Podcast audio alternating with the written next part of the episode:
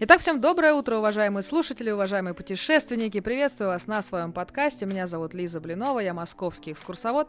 И сегодня у меня в гостях экскурсовод, который чаще всего встречает гостей в образе тюменской купчихи Марина Сафина. Марина, приветствую вас на своем подкасте. Спасибо огромное, что согласились уделить а, некоторое время и поговорить на наши такие профессиональные темы. Добро пожаловать! Всех приветствую, спасибо за приглашение. Очень уникальная тема, потому что огромный пласт работы Лиза на себя взяла взять практически экскурсоводов со всей России матушки, чтобы поделились опытом, знаниями, какими-то фишками своими. Круто. Ну, замечательно. Я надеюсь, что вы так познакомились чуть-чуть с, с коллегами, которые уже поучаствовали в этом проекте. В общем, это очень здорово, классно, что настроение зажигательное. И у нас очень много вопросов, Марина. У нас очень много вопросов по Тюмени, по Тюменской области, так что э, очень рада, что вы откликнулись на мой такой призыв. Но начинаем с самого начала. Как же так получилось, что вы вообще этим стали заниматься? Почему же именно Тюменская купчиха? Как же вы вообще к этому пришли? Вот поподробнее о своем профессиональном пути был было бы интересно нам послушать. Расскажите. Шла витиевато, сразу же не представляла себя в профессии экскурсовода. Ну, как обычно в детстве задают вопрос, с кем ты хочешь быть, то я отвечала, хочу быть актрисой, хочу быть журналистом. Даже как-то были и другие представления о профессии, учитель и прочее, прочее. И уже в 10 классе, когда пора было бы определяться, я определенно понимала, что я гуманитарий от мозга и костей с математическими науками. Ну, если сказать, что начальная школа, это просто можно было забор выстраивать из моих колов. Мне потом уже мать маме объяснили учителя, что она у вас гуманитарий. И тогда я схватилась за это слово и говорю, а что ты от меня хочешь, а гуманитарий? И поэтому по наукам, таким как история, обществознание, литература, конечно, я была отличницей. Э, на тот момент я там звездила в школе по сочинениям пятерки, но с математическими так и не дружила. Были истерики, слезы. И в Тюмени я на тот момент даже сначала не предполагала, куда можно поступить. И вот когда ты в 10-11 классе проезжаешь по городу, смотришь на вузы, читаешь о наборе, меня впечатляло всегда слово журналистика. Потом увидела театральное училище на тот момент, в дальнейшем это театральный колледж. И уже к 11 классу понимание было, что однозначно нужно поступать в Институт искусств и культуры. На тот момент, это был 2001 год, набор шел по специальности менеджеры социально-культурной деятельности. Ну, менеджер так манила эта профессия, она так звучит по-английски. И кажется, ну всюду менеджеров выпускают. А что за этой профессией, мы как таковые не понимали. И войдя уже на первый курс, объясняли нам, что это очень масштабная деятельность, культура, искусство. Она в себя включает очень много, и вы можете работать в учреждениях искусства, филармонии, дома культуры, дома творчества, какие-либо клубы. И мне родители тогда объясняли, тебе бы еще на баяне научиться играть, и ты будешь как Людмила Гурченко, приходи ко мне, морячка, и будешь таким массовиком-затейником. И, к слову сказать, в семье я всегда юморила, создавала какие-то сюжеты, шутки, юморески на Новый год, на дни рождения. Это всегда были какие-либо поле чудес, угадай мелодии и прочее, прочее. И из всех остальных наших, моих близких сестер, у нас пять девчонок, двоюродные в том числе. Э, я одна из тех, кто пошла вот по такой стезе культуры и искусства. Остальные все учились на экологов, географов, нефтяников. И одна Марина у них отправилась в такую сферу. И к пятому курсу я, конечно же, понимала, что нужно э, определяться, и устроилась работать в Тюменскую филармонию. Это был 2004 год. Она у нас открылась после реконструкции. В дальнейшем я уже узнала, что на месте бывшего клуба приказчиков, что там проводились балы и маскарады. И в филармонии я решила, что начну свою деятельность. Но куда меня студентку взяли? Это в гардероб. То есть вся культура, все искусство начинается, весь театр с вешалки. Так и у меня. И в мечтах, что я буду работать в этой сфере, я писала курсовые работы, дипломную работу на эту же тему. Но после пятого курса меня не приняли работать в это учреждение. Причина была банальна. А, администратор сообщил о том, что Марина работник никакой, что она может подвести в определенный момент. Но это все личные качества сработали. Я на тот момент была очень сильно обижена, потому что просто-напросто в один солнечный день, когда в гардеробе определенно никто бы у нас не пришел в верхней одежде, жара была 32 градуса на улице, я с утра написала заявление на увольнение, чтобы уехать работать в детский оздоровительный лагерь, и вечером я вышла на смену. И когда администратор узнала от кадровиков, она была в шоке, потому что в этот момент гардеробщиков отправляли любую другую работу делать, например, окурки мести или кресло чистить в зале. И вот меня в тот момент не было, и все, концерт бы сорвался. Одна штатная единица не почистила кресло. И путь не был заказан в Тюменскую филармонию, я очень сильно переживала, не могла найти работу. На тот момент еще интернетом мы не пользовались. В основном сайт работа у нас появился чуть позднее, а газеты работы выходили, наверное, в каждом городе. Я после пятого курса со своим красным дипломом покупаю эту газету за 7-8 рублей, сажусь в скверике в каком-нибудь и начинаю изучать. Вакансий по досугу, по культуре, по искусству просто-напросто нет. Все основные вакансии это официанты, уборщицы, горничные, если в какой-то сфере в такое развлечение. И, конечно же, на тот момент я не понимала, куда мне со своим красным дипломом отправляться. Было обидно, что родители платили за образование, мне не хватило бюджетного места. И я устроилась просто-напросто работать в пластиковые окна, продавать, рассчитывать их – и уже через полтора месяца, когда я возвращалась однажды домой в автобусе городском еду, я слышу, что у кого-то зазвонил телефон, и я на автомате проговариваю «Здравствуйте, фирма, такая-то, менеджер Марина» на автомате. И я понимаю, все, приехали, эта работа не для меня. И через полтора месяца... Уже эмоциональное выгорание да, просто уже... Да, да, потому что всё. это совсем не моя сфера. Я подаю заявление на увольнение и начинаю дальнейшие поиски. Папа пытается по своим знакомым как-то где-то меня пристроить. Город у нас сравнительно небольшой, все друг друга знают, но в сфере туризма работы нет. И опять же дальше иду по стезе совершенно иной, устраиваюсь в отдел кадров. И на тот момент я выполняла совершенно разную работу, не только кадровый делопроизводитель, но и секретарь, и договора оформлять, и какие-то путевки, путевые листы выписывать. И ощущение было, что время утекает сквозь пальцы. Вот сейчас позиции тех лет, мне кажется, ну это от силы полтора-два года длилось мои поиски. У кого-то они гораздо больше. Но на тот момент я просто так за себя сильно переживала и тоже в определенный момент понимаю, что нет, это не мое, я должна двигаться дальше. Увольняюсь, ухожу в поход, в походе я созерцаю природы, горы, прихожу в равновесие и возвращаюсь в Тюмень, опять покупаю газету «Работа» и нахожу две строчки. Требуется экскурсовод. Оклад обсуждается. Хотя до этого я в своем блокноте желаний записала, что я ищу работу, достойную меня, хорошо оплачиваемую.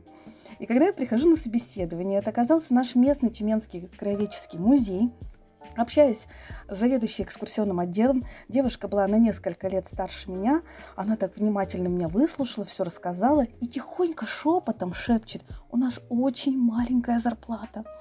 А в кабинете еще сидят сотрудники старшего возраста, и я также ей шепотом отвечаю, какая? какая? И она шепчет, что за первый месяц я получила тысячу рублей. Это был 2007 год. По тем временам, ну тоже сравните примерно, уровень, это действительно был очень низкий. Я говорю, я подумаю. Очень мало. Да, это, это было очень очень мало. мало. И поэтому я, когда пришла домой с родителями, посоветовалась. Главный совет, который дала мама, за что я безумно благодарна, она говорит, ты живешь в квартире в нашей, мы тебя прокормим, тебе нужно набираться опыта. Иди учись. Я устроилась. Устроилась работать не сразу экскурсоводом, сначала менеджером социально-культурной деятельности, и потом коллеги предложили, чтобы уровень зарплаты хоть немножко вырос, учите экскурсии. И это была первая такая отправная точка, когда я поняла, что действительно можно включиться. Но чтобы все это понравилось, чтобы заинтересовать специалисты, то тебе дают текст контрольный, который уже был годами ранее написан сотрудниками. Вот этот талмуд в 35 листов. Читаешь, изучаешь, за голову хватаешься. Он не ложится совершенно никак. Сухие какие-то факты. И нужно же его пережить, понять, принять. Я ездила на экскурсию со своей коллегой, слушала внимательно, как она ведет. У меня не было перед глазами методики, не было учебника Емельянова. Я тогда даже не знала, что такой учебник существует, что нужно вот эти карты составлять, темы под темы. Я об этом узнаю через три года, представляете? Я включалась в профессию, просто смотрела как подмастерье, как По наитию, да, По просто наитию. вот как бы из уст в уста пере- передается да. вот какие-то такие фишки. И когда была проведена первая экскурсия, конечно, как чаще всего бывает, это пробные на школьниках, ты за них не берешь оплату, они оплачивают только за транспорт. Я зашла в автобус, у меня с собой была бутылка воды, и я не могу слова вымолвить, у меня все в горле пересыхает, я отворачиваюсь, выпивая глоток. Дальше. Опять и через два-три слова у тебя просто стопор. Не то, что белый лист, ты не знаешь, о чем сказать, а у тебя не выходят слова из твоей, из, из, твоей, из твоей души, из твоего тела. Вот это был шок. И когда ты завершил вот эти мучения, выходишь, думаешь, никогда, никогда больше я не вернусь к этой деятельности. Мне кажется, можно похудеть вообще. Можно похудеть на несколько килограмм. Я помню свою первую экскурсию. Мне тоже действительно стало плохо. А, это была сборная экскурсия в гостинице «Космос». Э, обзорная. Для взрослой аудитории, наверное. Для взрослой аудитории, которая явно знает больше меня. Я, конечно, знала. Я готовилась, я не спала, но вот именно в физическом плане, да, мне было как бы немножко так подташнивало, тряслись ноги, значит, я стою с этой табличкой, собираю сборник. Ну, когда ты берешь микрофон, как-то я сразу, ну, никого еще не видишь, вроде они там где-то сидят, что-то там слушают, жуют, вот, ну, вроде как нормально прошло, ну, это действительно очень стрессовый такой момент, ну, и все с опытом приходит. Все с опытом, все с опытом. Я в дальнейшем уже узнала, что страх публичных выступлений равно страх смерти. Это я узнаю уже спустя там 13 лет. И то, что мы это преодолевали, и преодолевали без особого опыта, когда тебе не рассказывают, как бороться со стрессом, как бороться со страхом. Это же можно элементарно какие-то упражнения сделать, сжать кулаки до сильно-сильно косточки и потом расслабиться, когда ты выходишь на сцену, выходишь в эфир. Это тот же самый страх. Ну, конечно, интересно такое потом сравнивали. У меня папа в конце 80-х, начале 90-х работал в автобазе «Турист», и он работал с экскурсоводами напрямую. И меня брал ребенком на эти экскурсии. И у нас как-то не у родителей, у меня не складывалось, что я могу по этой профессии пойти. Я по жизни болтушка, там не пересказать всех историй школы, что мы проходили по литературе. И мама всегда говорила, ищи профессию, связанную с языком. Что языком делать? Не доходило до меня. Ну вот она вот здесь лежала, и как-то и до родителей до меня не доходила. Но в профессию я вошла благодаря нашему краеведческому музею. И скажу спасибо филармонии, что, слава богу, их не вычистила кресло, меня не приняли на работу, и я пошла вот по этому направлению. Одна дверь закрывается, открывается другая, и, как говорится, э, наши аффирмации, наши дневники желаний могут сбываться. Да, это действительно Только да, только другими витиеватыми путями они идут это же так интересно, у вас такой витиеватый путь. А вот ваши знакомые, ваши друзья, когда узнали, что все-таки вы выбрали профессию экскурсовода, они вообще как отреагировали? Что они сказали? Какая реакция-то была Как-то? Вот уро... Что это уже не окна, что это уже не культурный отдел, да, это не отдел кадров, а это вот уже с людьми работать, это уже про историю рассказывать. Что сказали?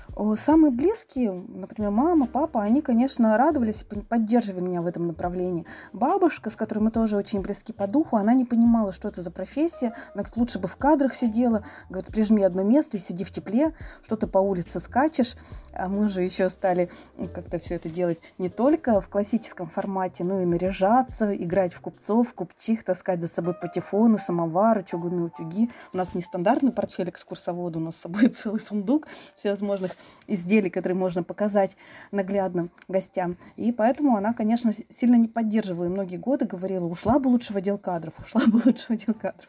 Но когда, например, среди моих одногруппников Э, к слову сказать, что со всего потока, в принципе, в культуре, в туризме я осталась одна. Училось нас больше 25 человек, и практически никто не работает в этой сфере. Кто-то ушел в банковскую сферу, кто-то кредиты на автомобили выдавать, э, кто-то вообще в другую отправился. И самый частый вопрос, удивлению, как ни странно, это от такси. Когда ты едешь, и водитель такси видит тебя в образе, дама в шляпе, с вуалью или еще с какими-то прибамбахами. Вы кто? Я говорю, я экскурсовод. И у них, экскурсовод, а что у нас смотреть? Вот первое слово, а что у нас смотреть в Тюмени? Я старательно рассказывала, что можно у нас посмотреть, куда отправиться, и они с таким странным видом, и нормально платят. Второй вопрос, что смотреть, а второй, сколько платят. Теперь я немножко устала отвечать подробно, что можно посмотреть в Тюмени каждому таксисту. Я просто говорю, что я актриса. И тогда как-то вопросов меньше. Актриса, актриса едет на спектакль. А если у вас такая эмоциональная деформация, что вы все время разговариваете по поводу истории, даже в, не, в такой среде дружеской, даже когда вы идете со своими друзьями, вам обязательно нужно рассказать, что за этот дом, что за этот памятник, что за этот перекресток, что здесь было. Вот у меня есть такое, я все время развлекаю. Я уже раз 15 лет в этой сфере. Вначале я действительно чувствовала, что с кем бы я ни шла, я на них репетировала. На родителях, на сестре, а, на друзьях каких-либо. И мне кажется, у меня миссия, мне кажется, нужно рассказать о каждом особняке, о каждом необычном здании. Э, Еще интересно, раз ты вводишь группы большие, в том числе детские, срабатывает защитная реакция. Переходя на светофоре, какой-либо перекресток, я хватаю за руку и говорю, идите за мной. Они говорят, мы сами пройдем, не надо схватать. Такие вещи происходили. А про выгорание, да, тоже испытываю, потому что были моменты, когда себя не щадила и проводила большое количество экскурсий по пять, и в состоянии здоровья, когда желала оставлять лучшего, когда нужно было бы передать, но казалось, что никто не сможет, только ты, никто не выйдет в наряде, и ты не имеешь права отказать своим заказчикам, потому что в определенное время я одна водила по городу в купеческом образе. Это сейчас я подготовила уже несколько человек, которые могут на замену меня выйти, а тогда казалось незаменимо. И действительно, и в зной, и в холод ты выходил в любом состоянии здоровья. И наступает момент, когда ты действительно устаешь от экскурсии, что до тошноты в горло подступает. Надо уметь отдыхать, надо уметь устраивать себе отпуск, какие-то дни перезагрузки. Поэтому сейчас стараюсь... Беречь свой так, голос, беречь свое эмоциональное состояние, какое-то ментальное здоровье в том числе. Э, ну вот, надо быть очень ответственным в любом случае, что, несмотря на любое состояние здоровья, нужно быть э, все равно на экскурсии, не, не, несмотря ни на что, да. А вот какими еще а, качествами должен обладать хороший экскурсовод? Вот такие, давайте три качества определим. Вот кроме ответственности, может быть, что-то еще вам на ум придет. Выносливость эмоциональность.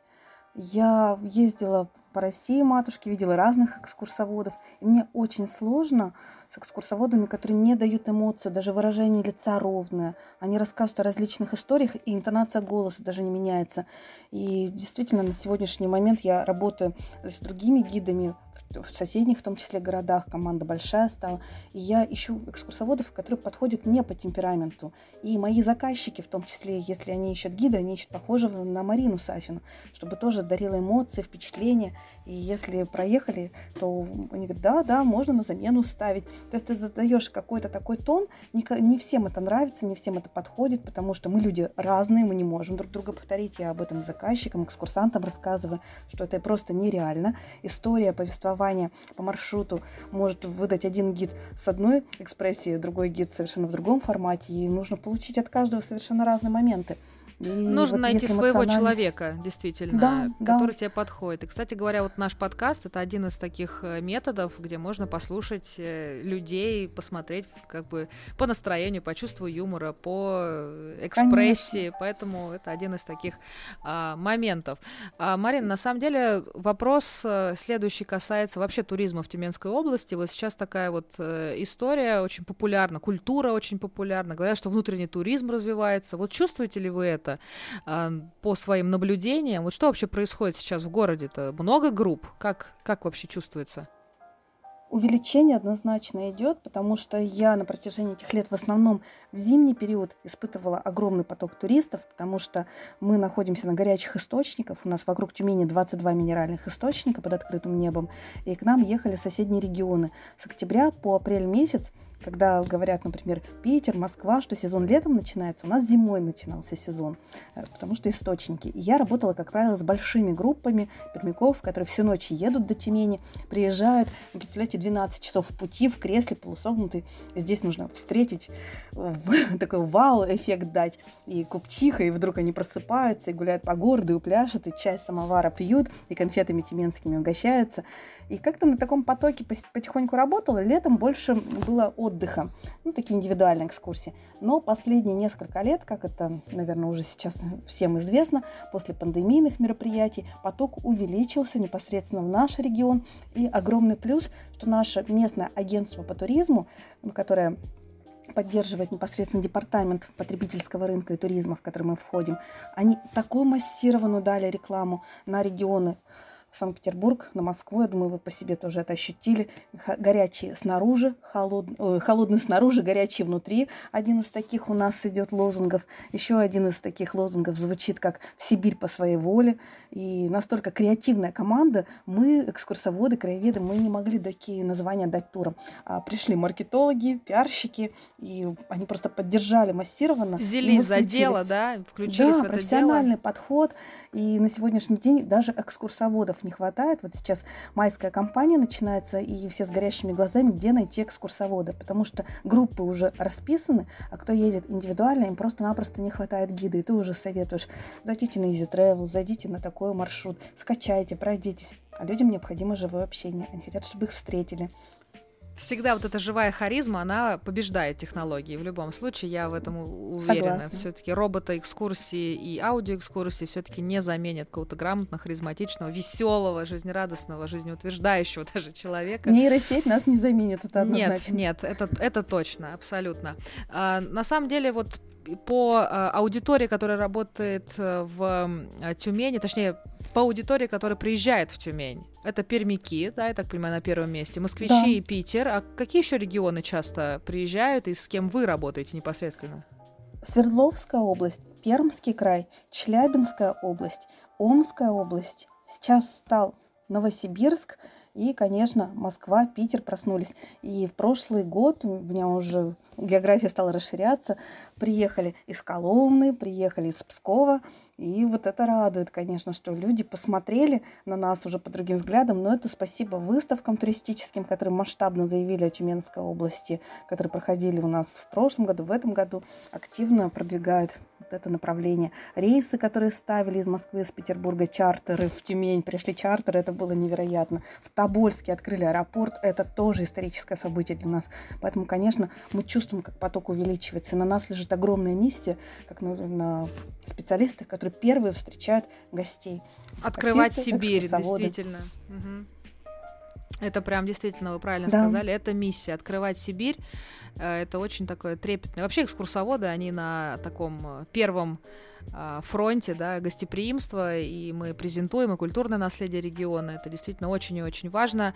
А, говоря о э, том, как развивается Тюменская область, конечно, вот в Москве очень нашумевшие были горячие источники. Это просто все о них говорили, что вот это обязательно нужно посетить именно в Тюменской области. А вот эти вот регионы, которые вы перечислили, они на сколько дней обычно приезжают? Вообще сколько дней нужно, чтобы Тюмень почувствовать? Ну, Тюмень-Тобольск, может быть. Сколько вот ориентировочно? Как, как правило, на два дня приезжают туры выходного дня. Это суббота, воскресенье. Если Москва-Питер сейчас приезжает, то тоже в основном как тур выходного дня, чтобы прилететь, вот такой уикенд себе устроить. Если прям полноценно погрузиться, то на Тюмень два дня и на Тобольск двух дней. Достаточно четырехдневного тура. Хотя стремятся до глубины такой сделать пятидневный, но, на мой взгляд, компактно это 3-4 дня.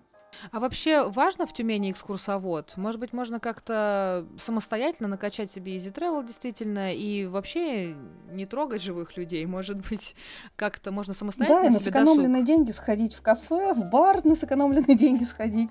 Э, конечно, когда выбирают экскурсии, мы смотрим, какая география, какой, какой запрос у наших гостей. И идет чаще всего, вот кто через запрещенную сеть, они хотят индивидуального общения, не группой отправляться, чтобы непосредственно для них проводил экскурсовод 2-3 часа, уделил внимание, э, подал какие-то фишки, изюминки. И ко мне идут уже по сарафанному радио, поэтому экскурсиями мы обеспечены на полтора, на года вперед. Это такая глубина продаж, если говорить таким маркетинговым языком. Сама по себе, если сравнивать, например, приезжаешь в другие города, хочется с ним познакомиться детально. И просто пройдя по маршруту, как я это делала с тем же Easy Travel, но ты узнал про классицизм, про стиль какой-либо, кто проживал в этом особняке, кто строил, но вот той глубины ты не получил, не пообщался с местным жителем не послушал его говор, его какие-то особенности, не спросил о таких моментах, какая вас зарплата, где вы работаете, какие градообразующие предприятия. Ну, чаще всего такие вопросы задают. Какая аренда жилья? Потому что это тоже всех интересует. И когда в Тюмень приезжают самостоятельно, конечно, можно пройти, прогуляться самостоятельно, увидеть что-либо. Но уже с гидом, когда ты проходишь, что Тюмень раскрывается совершенно по другим взглядам. Эти секретные места, какие-то скверики, уголочки, первая брусчатка и прочее, прочее ты прочитаешь об этом городе, научишь его созерцать, смотреть, изучать. Слушайте, ну вот вы сейчас так вот говорите, очень так э, поэтично, так вот художественно, действительно. Я вспоминаю, как я была в Тюмени, мне посчастливилось несколько лет назад э, в Тюмень попасть. Правда, я не совсем ехала в Тюмень, я все-таки бросила все и э, приехала на биатлонные состязания в Жемчужину Сибири. Это был один из последних, точнее, последний этап Кубка мира по биатлону. И я тогда хотела очень увидеть Кайсу Макарайнина и вообще всех наших и покричать. Вот, э, поэтому я не совсем поняла этот город, погода была так себе, и я, конечно, посмотрела какое-то деревянное зодчество, главную площадь, какой-то там фонтан, но я не запомнила его. Все-таки у меня цель была другая, вот именно спортивная, я там э, оторвалась как надо, надо сказать, вот, на, купила абонемент прямо на стадион на все дни, у меня была такая российская символика, у меня была шляпа огромная в стиле цилиндра, я была там самая нелепая, в общем, я специально приехала за этим. И вот был такой курьезный момент, что две женщины э, подошли ко мне, я стояла на последнем последнем э, этапе, на последнем ступеньке, да, вот этого стадиона, они сказали, девушка, что же вы так кричите, можно потише? Я говорю, вы что, шутите? Вы что, шутите? Я сюда приехала, чтобы покричать. А знаете, когда начинаются вот эти вот биатлонные э, на стрельбище, да, то есть сам стадион, они такие э, там пух, а, пух, па, пух, пух, а, вот эти вот вообще невероятные просто эмоции. Обожаю биатлон. Передаю всем огромный привет, те, кто любит этот замечательный вид спорта. Он последний, наверное, лет 15, благодаря губернии его поднялся просто на невероятные вершины. Чудесный стадион, отвечающий всем мировым стандартам. Очень жалко, что сейчас только вот российские соревнования, но все вот мировые звезды говорили, что там очень-очень круто.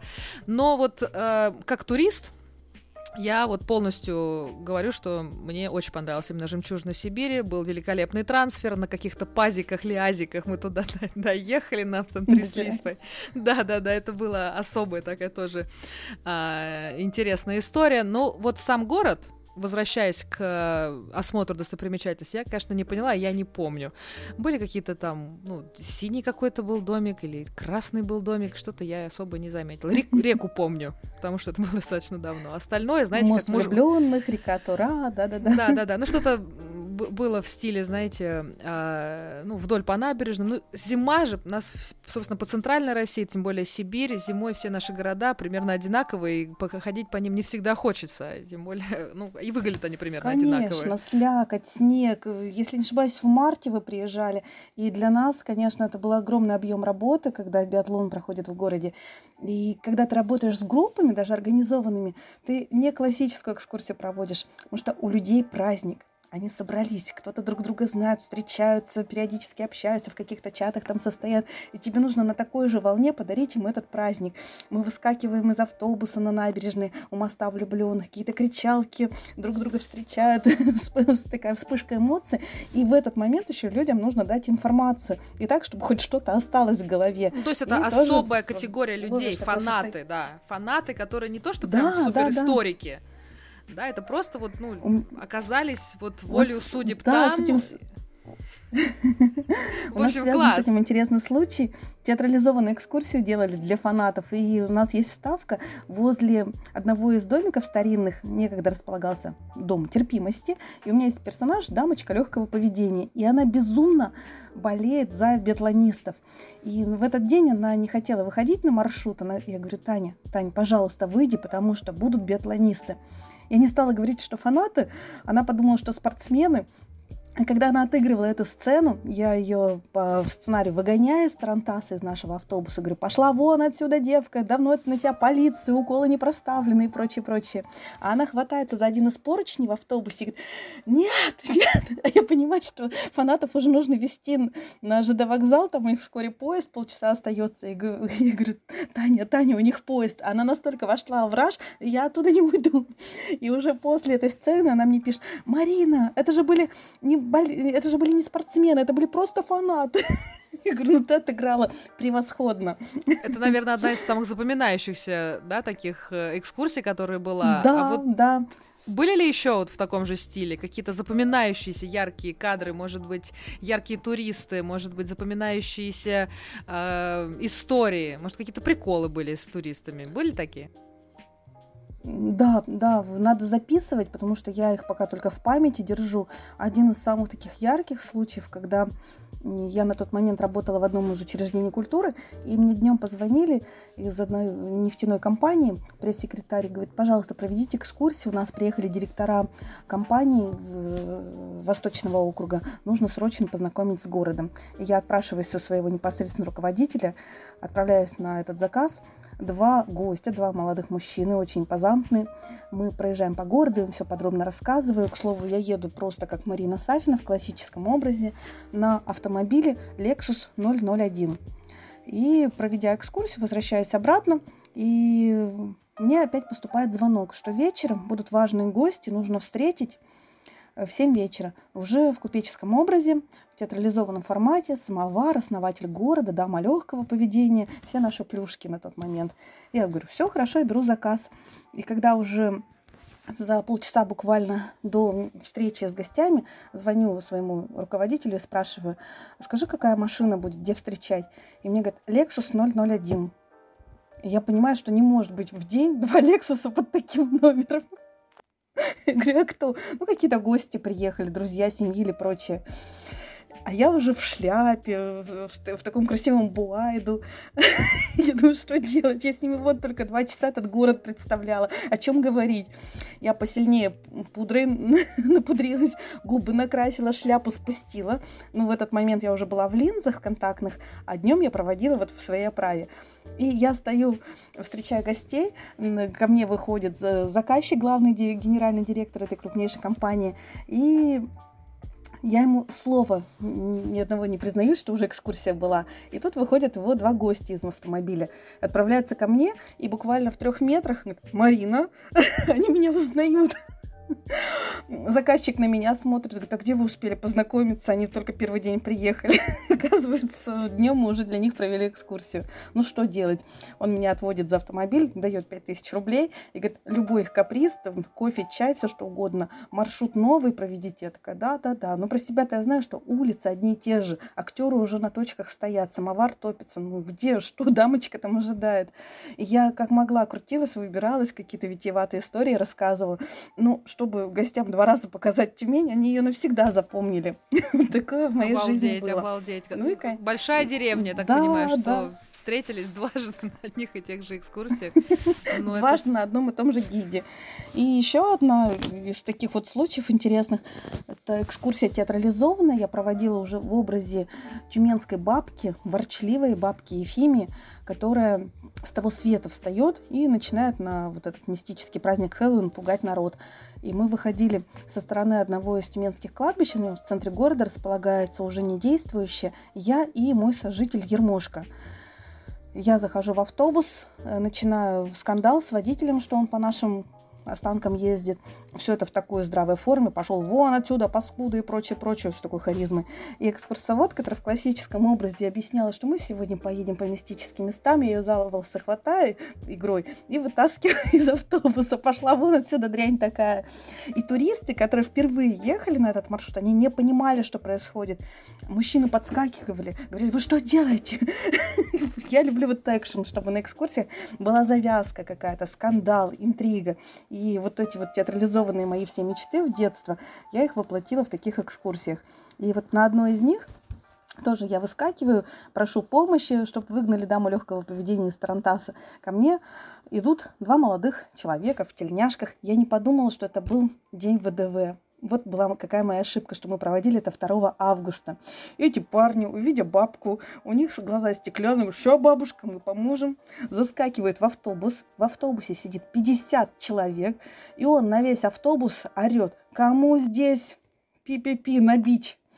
Я понимаю, что я натворила. У меня какая-то с собой бутылка наливки. Я говорю, сынок, сынок, спасибо, на тебе наливку а он не выходит из автобуса.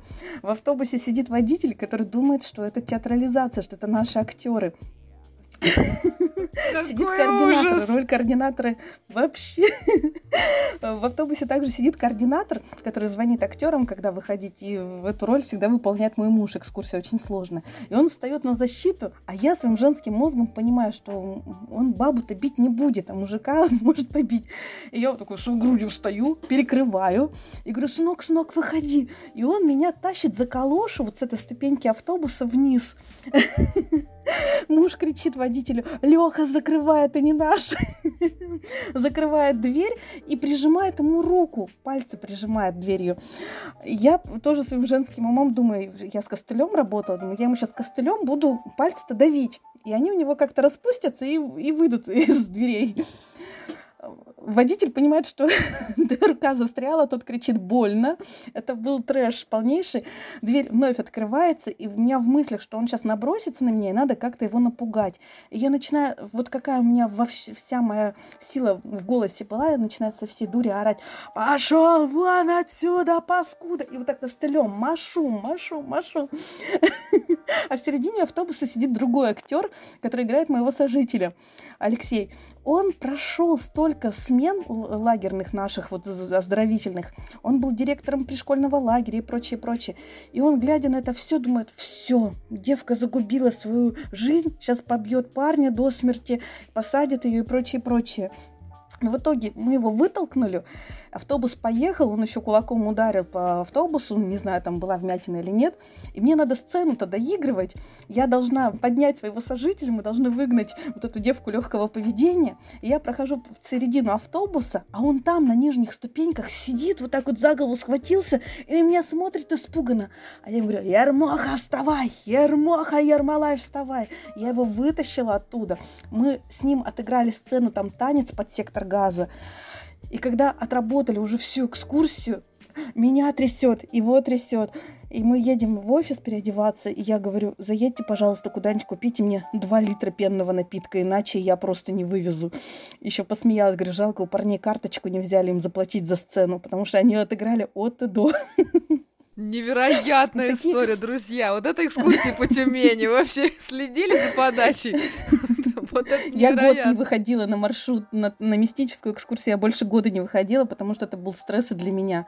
Но она шикарная, мы ее проводим редко, там все силы, все эмоции, выплеск такой невероятный. Но чувствуется, Нас что это сложно, такая ругали. многоступенчатая, очень много актеров задействовано. Вы вот действительно долго так проходят э, этапы подготовки, вообще разработки маршрутов? Потому что я так смотрю, что вы не по классическим таким э, канонам работаете, у вас все-таки театрализовано, это много человек задействовано. Как вы это готовите? Какой вот этап подготовки у вас?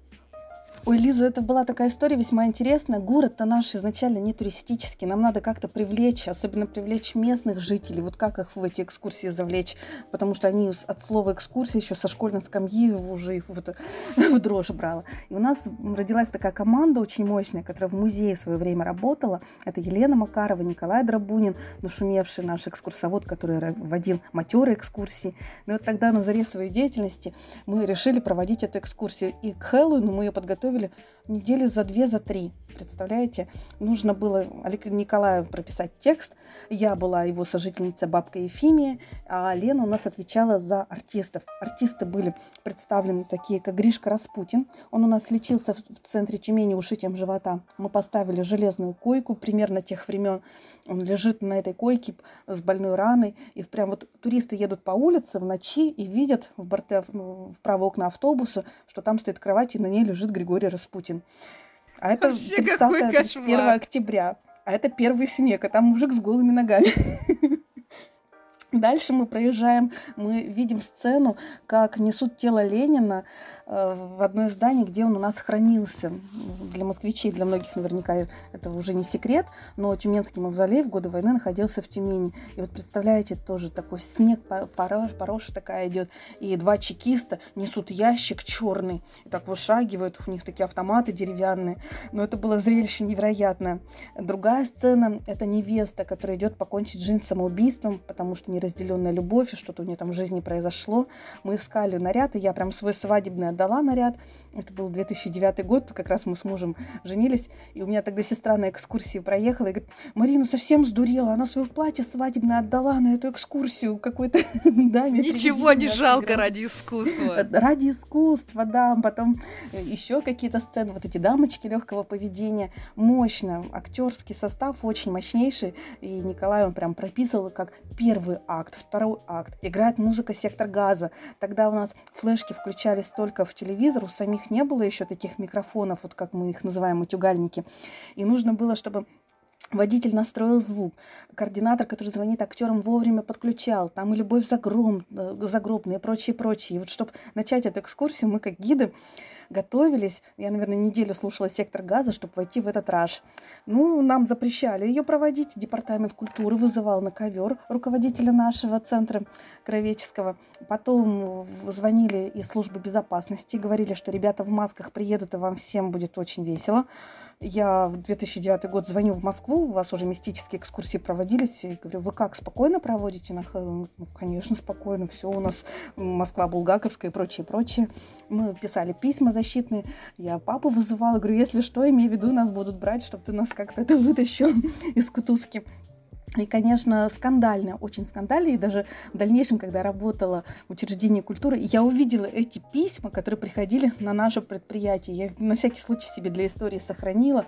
Ну, потому что к этому празднику, конечно, по-разному относятся. И наша задача вот через эту тему привлечь как раз к истории города. И когда уже по отзывам смотрели, одна женщина пишет, я взяла с собой на экскурсию мужа. Он вообще не хотел, какая экскурсия. Но я впервые увидела, чтобы он два часа ходил за этой бабкой и каждый ее слово ловил. Он слушал каждое ее слово.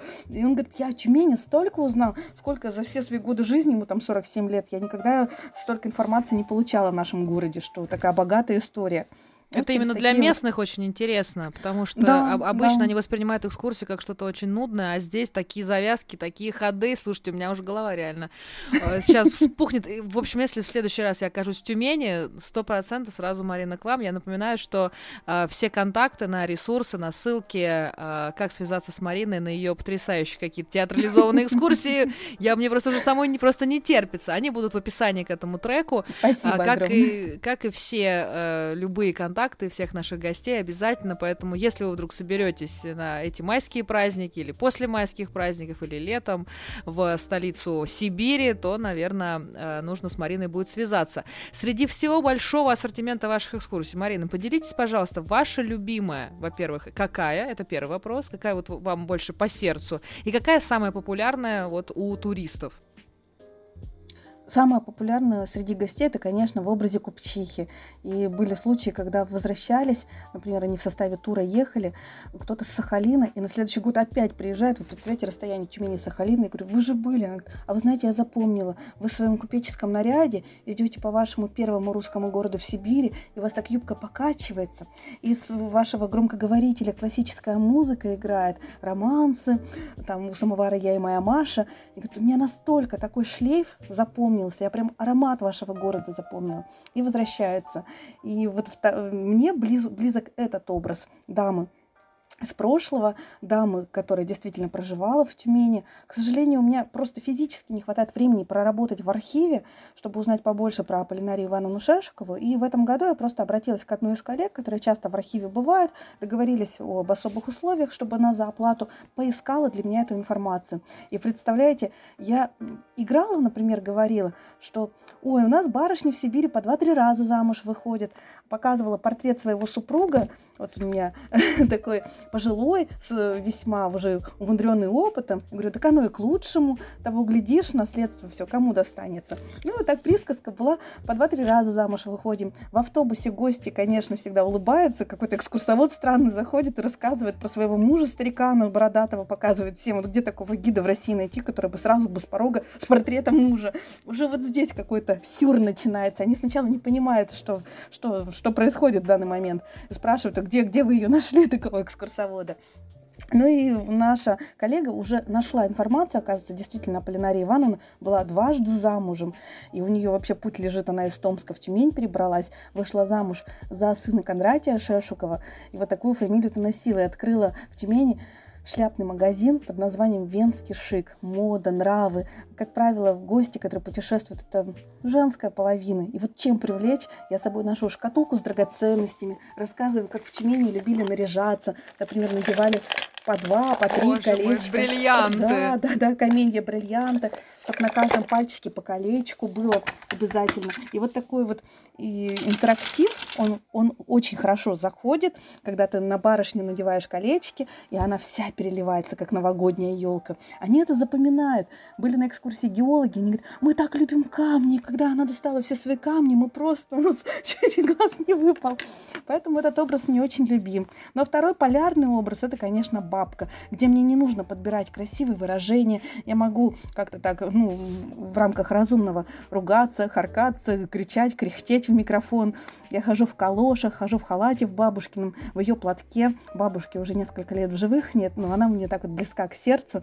Я даже первое время не стирала ее вот эти платочки, потому что они пахли козлятами. Дух сохраняется, да, дух да, сохраняется. Да, они пахли да. стайкой, козлятами. Она говорит, постирай, постирай. Я говорю, нет, мне надо, чтобы прям вот стайкой пахло. Я такая бабка, которая с базара вышла, с огурцами солеными, семечками торгует, что-нибудь хлопца возьмет под руку, что-нибудь еще может поюморить с ним. И тоже такие два полярных образа, и мне они очень близки. Иногда выхожу бабкой, иногда тюменской барышней. Но Где же вы все черпаете порой. вдохновение? Где же вы черпаете вдохновение для своих таких образов? Как вот вы подбираете делаете это? Разрабатываете ли вы какие-то новые образы? Как это происходит у вас? Например, для дамочки вот из прошлого мне нравятся очень фильмы исторические, как российского производства, так и, например, «Аббатство Даунтон», чтобы научиться говорить такими фразами, замедлиться. Поначалу было очень сложно, потому что ты из обычного экскурсовода с классической речью должен перейти вот на такие вот какие-то витиеватые речи. Пройдемте, господа, в Тарантас, а не изволите ли откушать и «с» там где-то добавить. И ты должен перестроиться, походка, осанка меняется. Для меня это было такое вот прям магическое действие, когда ты наносишь макияж, шляпку, бусы, кольца, ты постепенно надеваешь эту маску. Приходишь домой, ты снимаешь с себя все, и все. Ты уже обычная Марина, супруга, мать, которая уже не будет такими фразами гутариться своими местными. Ну, а бабка мне как-то по духу близка. Я, видимо, когда переодеваюсь, я бабушке привет пламенный передаю таким образом свою любовь и уважение. Э, недавно появился еще один образ, он родился в самый разгар пандемии. Мы написали экскурсию «Тюменские страшилки» и стали ее проводить ежемесячно, каждую третью субботу. Там дама вуали. Дама вуали, которая говорит таким томным голосом. Дамы и господа, пройдите. Э, мне ее сложно водить, потому что я по сути своей человек эмоциональный, и дама вуали как привидение, у которой не должно быть эмоций, она должна вот таким холодным тоном говорить. И там тоже такие вставки. Это все из истории города. Например, у нас было серопитательное заведение на окраине города, сейчас самый центр нашего града. И там подбрасывали младенцев прямо на улице, в трепье. И мы сделали куклу, заворачиваем ее, включаем громкоговоритель, плач ребенка, там у нас на 30 минут запись идет. И вот представляете, ты с группой проходишь, и внезапно ты слышишь плач ребенка, младенца. Группа ошарашена. Но если это взрослые, они понимают, что это игра, естественно. Ты подходишь, говоришь, не плачь, дитятка, не плачь. Успокаиваешь, говоришь, идем дальше, не будем мешать младенцу. И на этих нотах, видимо, я сама, как молодая мама, у меня прям подступал такой комок в горло, слезы на глазах. Я с полминуты вообще слова сказать не могла. Мы уходили дальше в скверик и рассказывали уже об этой истории. То есть все образы рождаются из краеведческой литературы. И, к слову, когда я начинала 15 лет назад готовить этот контрольный текст, читала, у меня ни одного образа не рождалось. Когда я поняла, как мне запомнить эту информацию, стала представлять тех или иных купцов, как утонула несчастная лошадь, какая грязь в Тюмени была. Когда я стала это все представлять, фантазировать, как художественную литературу прочитывать, тогда стали рождаться образы, и восприятие стало другое. И я вести экскурсии стала по-другому. Стали отмечать, что Видение совсем иное. После мистической экскурсии, после купеческой экскурсии гости, приезжающие ко мне, они говорят, ну только в таком формате, пожалуйста. Классику мы слушали, классику мы видели. И самый сарафан – это спасибо водителям. Они из уст в уста друг другу передают, передавали и будут передавать. Поэтому, конечно, нужно время начинающим экскурсоводам, чтобы распиарить себя, раскачать, необходимо время. И вот когда вы спрашивали еще, какой совет дать начинающим экскурсоводам, многие да -да -да. сейчас к этой профессии приходят, ищите, ищите какой-то такой путь незамыленный. Изучайте, конечно, классику. Сначала нужно начитаться, насмотреться, но ищите альтернативный вариант. Что вы можете сделать нестандартно? И раз, развивайте свое креативное мышление. Попробуйте левой рукой чистить зубы, попробуйте ходить другой тропинкой, а не той, которой вы обычно ходите. И, конечно, надо создавать себе такую атмосферу, чтобы включалась фантазия, включалось воображение – насмотренность необходима. Путешествуйте, учитесь у коллег, слушайте, потому что я переслушала огромное количество экскурсоводов, и та же моя театрализованная, она лоскутами я знаю, вот эта информация, например, от Николая Драбунина, эту я от Елены Макаровой услышала, вот это от другого экскурсовода. И только так, потому что необходимо время. Сразу, сразу не пойдет. Смелость Первый, Города берет. Третий, на десятый раз станет легче, это точно. Смелость берет города, как говорил классик. Э, Марина, вы так вдохновенно говорите о Тюмени. Вот в чем сила Тюмени? Почему нужно приехать в Тюмень? Это же небольшой городок, ну, в Сибири, да. А в чем вот его такая прелесть, в чем его очарование? Вот вы как экскурсовод. Расскажите нам. Это город, с которого начиналось освоение Сибири. Первый русский город Сибири. И когда спрашивают, какие связи с Москвой, ну, нас основали москвичи. Василий Борисович Сукин да Иван Мясной прибыли с 300 казаками из Москвы, московские воеводы. И я иногда шучу, говорю, нас спрашивают, чьи вы дети? Ну, естественно, коли фамилия основателя Сукина, чьи мы дети будем? 300 мужиков пришли в город которого поблизости располагалась Чингитура. То есть уже история была. И они решили назвать Тюменью не только в память о том, что здесь Тюменское ханство было, но и географически. Речка Тюменка протекает, удобно так назвать. Вот оно, начало, начало. Откуда берется путь? Откуда уже через 50 лет казачество дошли до берегов Тихого океана? Вот он подвиг трудовой. И Тюмень стала кормилицей в дальнейшем на несколько веков. А до этого нас кормил Седой Урал. И ты, когда погружаешься во все это и понимаешь, что стояло, какой плацдарм был, ты понимаешь эту силу воли людей, которые здесь оказались за большим камнем, за Уралом. Конечно, это впечатляет. Поэтому какой-то такой магнетизм особый есть. И люди ощущают, словно под какой-то особой звездой Тюмень находится. И народ у нас такой, прям доброжелательный, мы любим путешественников. И бывает, города ощущаешь, какие-то суровые уходят, такие угрюмые, а здесь люди улыбаются. Люди приветливые. Конечно, То есть вы сразу тюменца... работаем, стараемся. То есть вы сразу тюменцев в толпе людей э, угадаете? Есть какие-то такие отличительные черты? Может быть, э, внешний вид, может быть, поведение, может быть, говор, кстати говоря. Какие-то тюменские есть э, фишечки в разговоре? Угадаете ли вы тюменца? Да-да-да. Угадать тюменцев можно. Народ здесь красивый проживает. Кровосмешение очень сильно прошло, потому что по последним данным проживает 150 национальностей. И вот по такой переписи мы на первом месте находимся.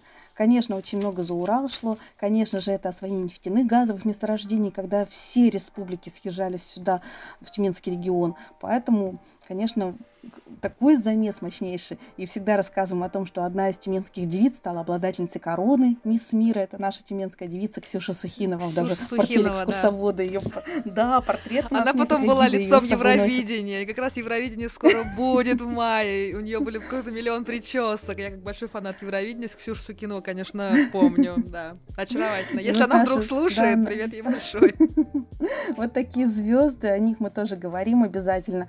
И если говорить еще, как вот, например, тюменцев определить, мы быстро говорим. У нас очень говорливая речь, и когда Москва приезжает, иногда просят чуть помедленнее, чуть помедленнее. Потом уже отстройка идет, мы на них настраиваемся, они на нас.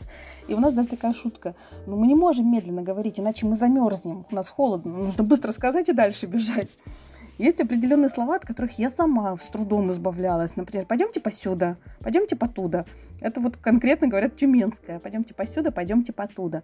Еще у нас, э, если говор, он урало-сибирский идет, чем-то на пермский похож.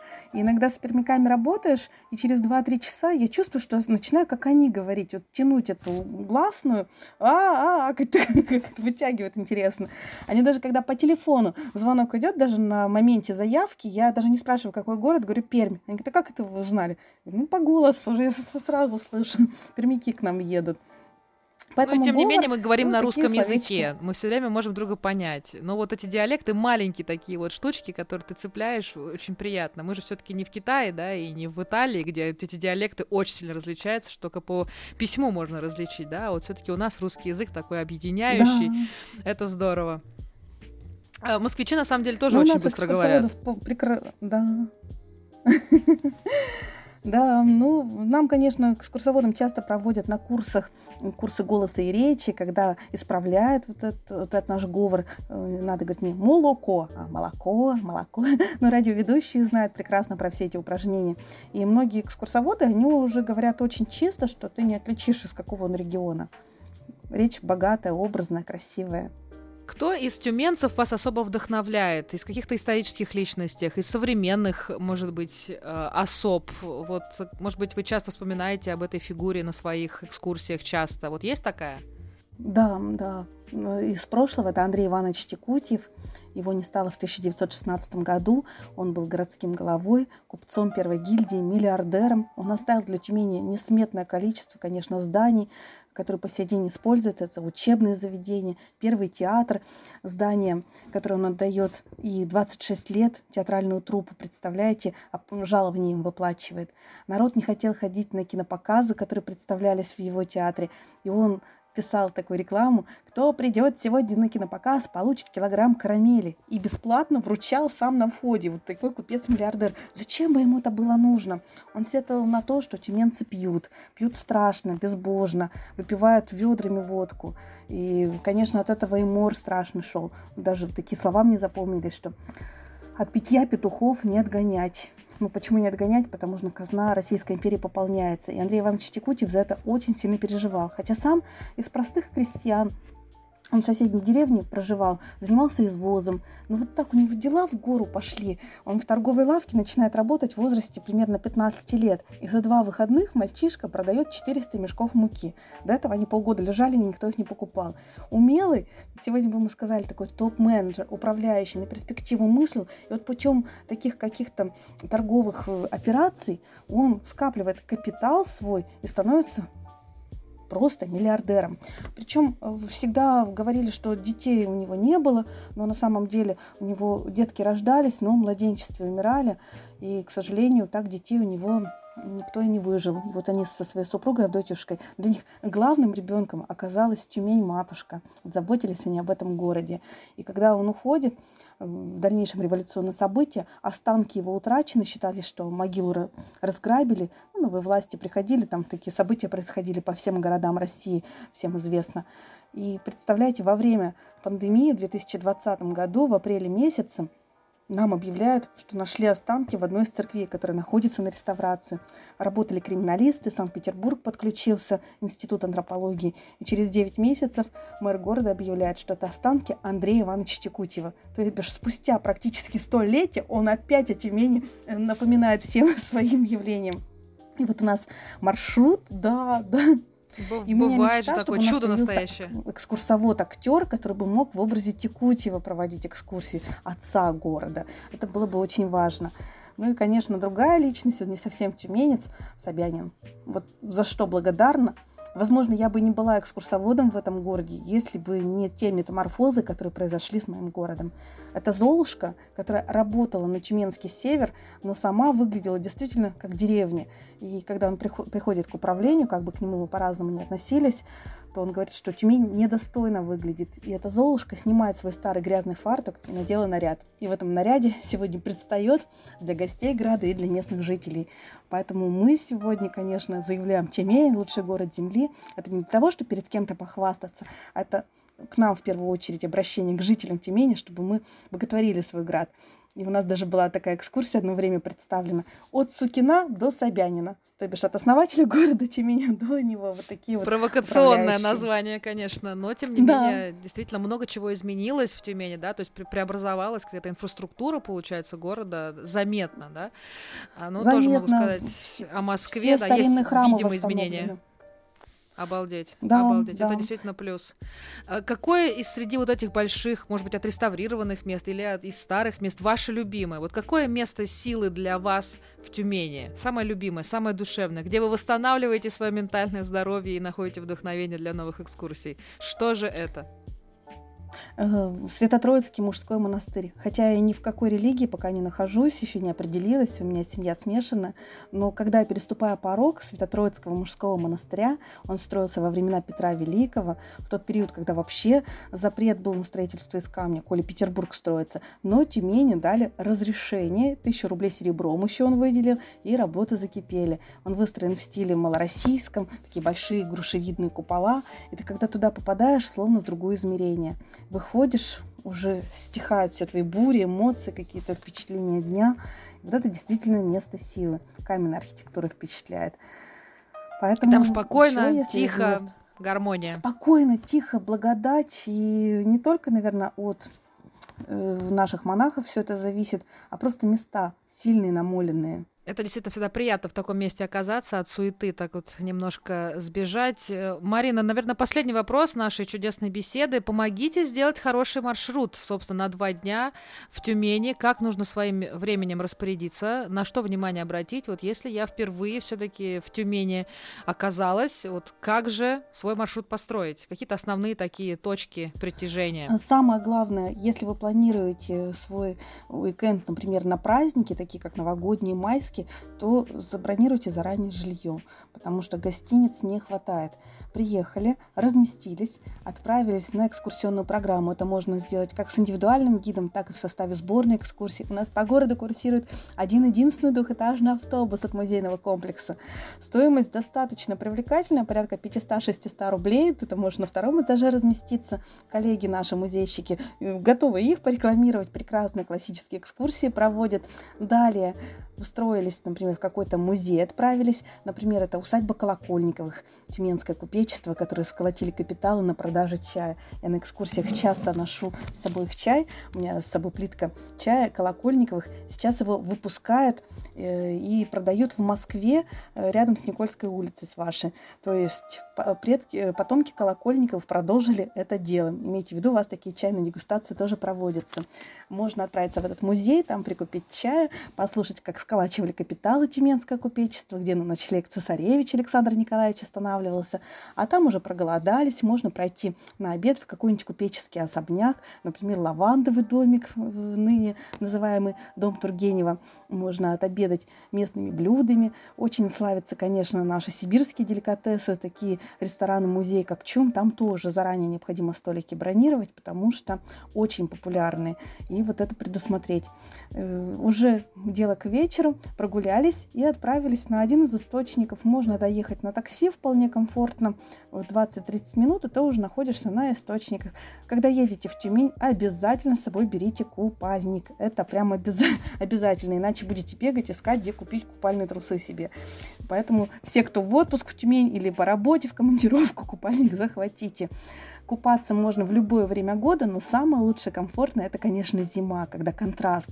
После этого купания 2-3 часа, не больше, едете отсыпаться в отель, больше вы никуда не захотите, потому что вы себя будете чувствовать как младенец, который наелся, напился и хочет спать, отдыхать до утра.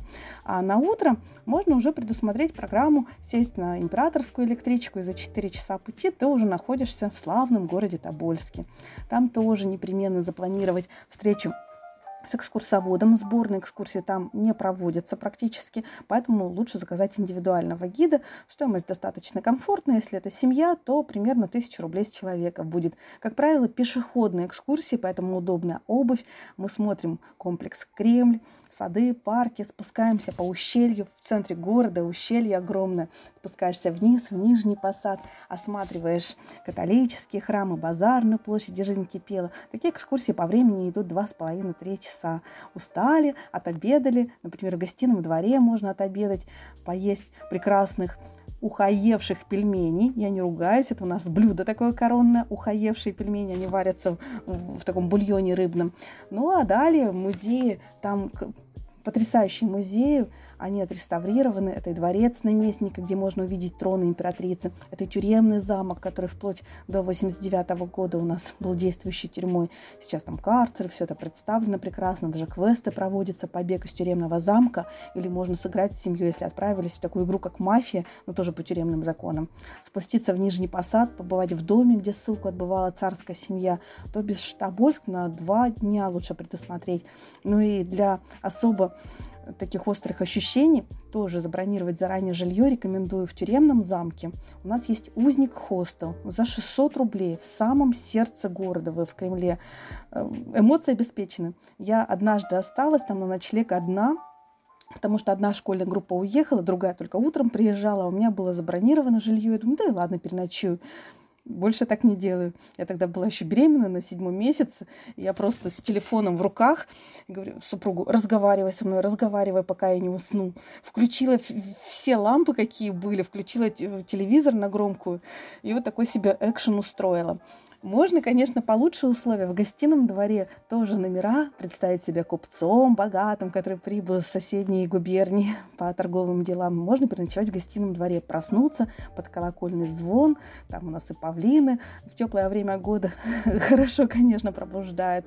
Прекрасные города. Тюмень, Тобольск. Рядом располагается город декабристов Елуторовск. Славная это столица блинов, потому что на Масленицу мы там гигантские блины выпекаем 3 метра в диаметре. Поэтому разгуляться, насладиться Сибирью, началом Сибири, потому что мы географически относимся к Сибири, а по вот всем вот этим вот административным делениям к Уральскому федеральному округу практически Запад, Европа, все это объединяется здесь, в этих точках. Э, я думаю, что согласно моей фамилии, мне точно вот в этот город с блинами это нужно и попасть в этом, в этом сезоне. Надо без непременно, непременно. Приглашаем вас, да, в следующем сезоне. Последний, наверное, вопрос, самый главный, который мучает наверняка наших слушателей. А что же из Тюмени привести себе на память? Да, главный такой вопрос. Я люблю еду привозить. Ну, по мне заметно, по моим купеческим форумам. Я говорю, привезите еду. И вашим друзьям, близким, коллегам, родственникам, конечно, это будет самый лучший подарок, чем какой-либо магнитик. Но от магнитов многие действительно отошли. Поэтому мы после экскурсии предлагаем гостям зайти на местный рынок, пробуем деликатесы такие, как оленина, косуля. Например, мясо суслятина у нас как-то искали. Ну, я тут сразу же анекдот приводила, что это не суслятина, а это Светлана Михайловна Михайловна Суслятина, ИП, свежемороженое. Такого анекдота часто приходится в автобусе рассказывать. И возя с собой, например, такие деликатесы, дичь, люди, конечно, возвращаются, говорят, нас обязательно на рынок завезите. Поблизости находятся лавки с нашими сладостями. Это местная фабрика «Квартет». Вот в каждом, конечно, если в Томск брать, там птичка их местная, у нас «Квартет». Причем фабрику создал бывший военный, он в Тюменском военном инженерном училище э, трудился, потом служил. И я проводила для него и для его соратников экскурсию, спрашиваю, говорю, а как же конфеты, вы военные, здоровенные? Говорит, вы знаете, я так сладкого хотела, мечтал открыть свою фабрику конфет. И он эту фабрику открыл. И вы, он такой серьезный мужчина, мы просимся к нему на экскурсию. Он говорит, нет, вы что, это производство. И никто ни разу не побывал у него на экскурсии. Хотя Челябинск соседний проводит, Пермская компания проводит, а у нас нельзя, у нас вот такой военный. И конфеты очень вкусные. Это орехи в шоколаде, это какие-либо такие черносливы, курага. И можно взять плиточку с видами Тюмени, например, мост влюбленных в вечернем свете, либо конфеты, где открываешь, и тоже какие-то фотографии вида Тюмени представлены. Подарки вот на такой вкус. Ну а если среди сувениров каких-то таких изящных, интересных, это, конечно, тобольская резная кость. Если такой подарок привезешь для дам, это кольца, браслеты, какие-либо кулоны, серьги. А для мужчин, например, вот штук или резак для вскрытия корреспонденции. Нам же постоянно корреспонденция приходит, нужно ее вскрывать. Либо шахматы. Вот такие. Счета как бы, да, каждый месяц. Такие подарки принято дарить. Ну и, конечно, все, что с нефтью связано, у нас достаточно таких сувениров, колбочки с нефтью, поэтому можно запросто вот такие сувениры привезти из нашего города. Я знаю, что и промышленный туризм процветает очень пышным цветом, и, например, э, есть экскурсии на Сибур, э, и там тоже все по последнему слову техники организовано, и там тоже можно пройти посвящение в нефтяники, да, по-моему, как-то так это называется? Да, да, у нас сейчас проходит такая программа «Черное золото Тюмени». Мы заезжаем на учебный полигон, это недалеко от Тюмени, в 25 километрах Успенка. Там же снимался фильм «Сибириада», вот кто вспомнит, может быть, такие моменты, а если, если что, пересмотрите. И посвящаем нефтяники, читаем клятву, угощаемся ухой из нефти. Как-то даже из Ленинградской области гости отправлялись и специально перед этим ходили к своим врачам, участковым, говорили, можно я уху из нефти поем? Такой виска крутили, вы что? Ну, вот губернатор Ленинградской области ела, нам почему нельзя? Ну, там свои секреты, конечно, предусмотрены. Поднимается на эту качалку, изучает процессы, том числе подписывает обязательно все регламенты. Ну, такая экскурсия показательная, потому что когда начинают спрашивать, а где же, где же нефть? Все-таки столица Тюменской области, нефти и края, а качалок нет. Но они далеко, за тысячи километров, поэтому вот в маршрут такой вот сделали интерактив, включение для наших гостей. В общем, и гастрономическое, и культурно-познавательное, и э, оздоровительное, и э, промышленное, чего только нет на Тюменской земле. И я просто невероятно счастлива, что нам удалось сегодня с вами, Марина, поговорить. Вы такой жизнерадостный, э, просто светящий человек. Спасибо вам огромное, Марина, за такую очень интересную беседу, за ваш позитив. Я желаю вам прекрасного сезона, отличных гостей, э, взрослых и невзрослых, малышей, детей, э, чтобы все они были невероятно счастливы и знакомились с вашими героями, и особенно, чтобы у вас была классная команда, потому что у вас именно театрализованные экскурсии, команда — это самое-самое главное. Спасибо, Марина, и всего вам доброго. Дорогая Лиза, спасибо огромное, столько пожеланий и за тот труд, который вы делаете для нас, для нашей профессии, для тех, кто начинает. Ну и хотелось бы такими фразами завершить, как часто в экскурсиях использую. Чем дальше в будущее смотришь, тем больше прошлым дорожишь. Хоть в старом красоту находишь, а новому принадлежишь. Тюмень моя, тебе хвала. В веках ты видела немало. Когда бы ты говорить могла, намного больше бы нам рассказала.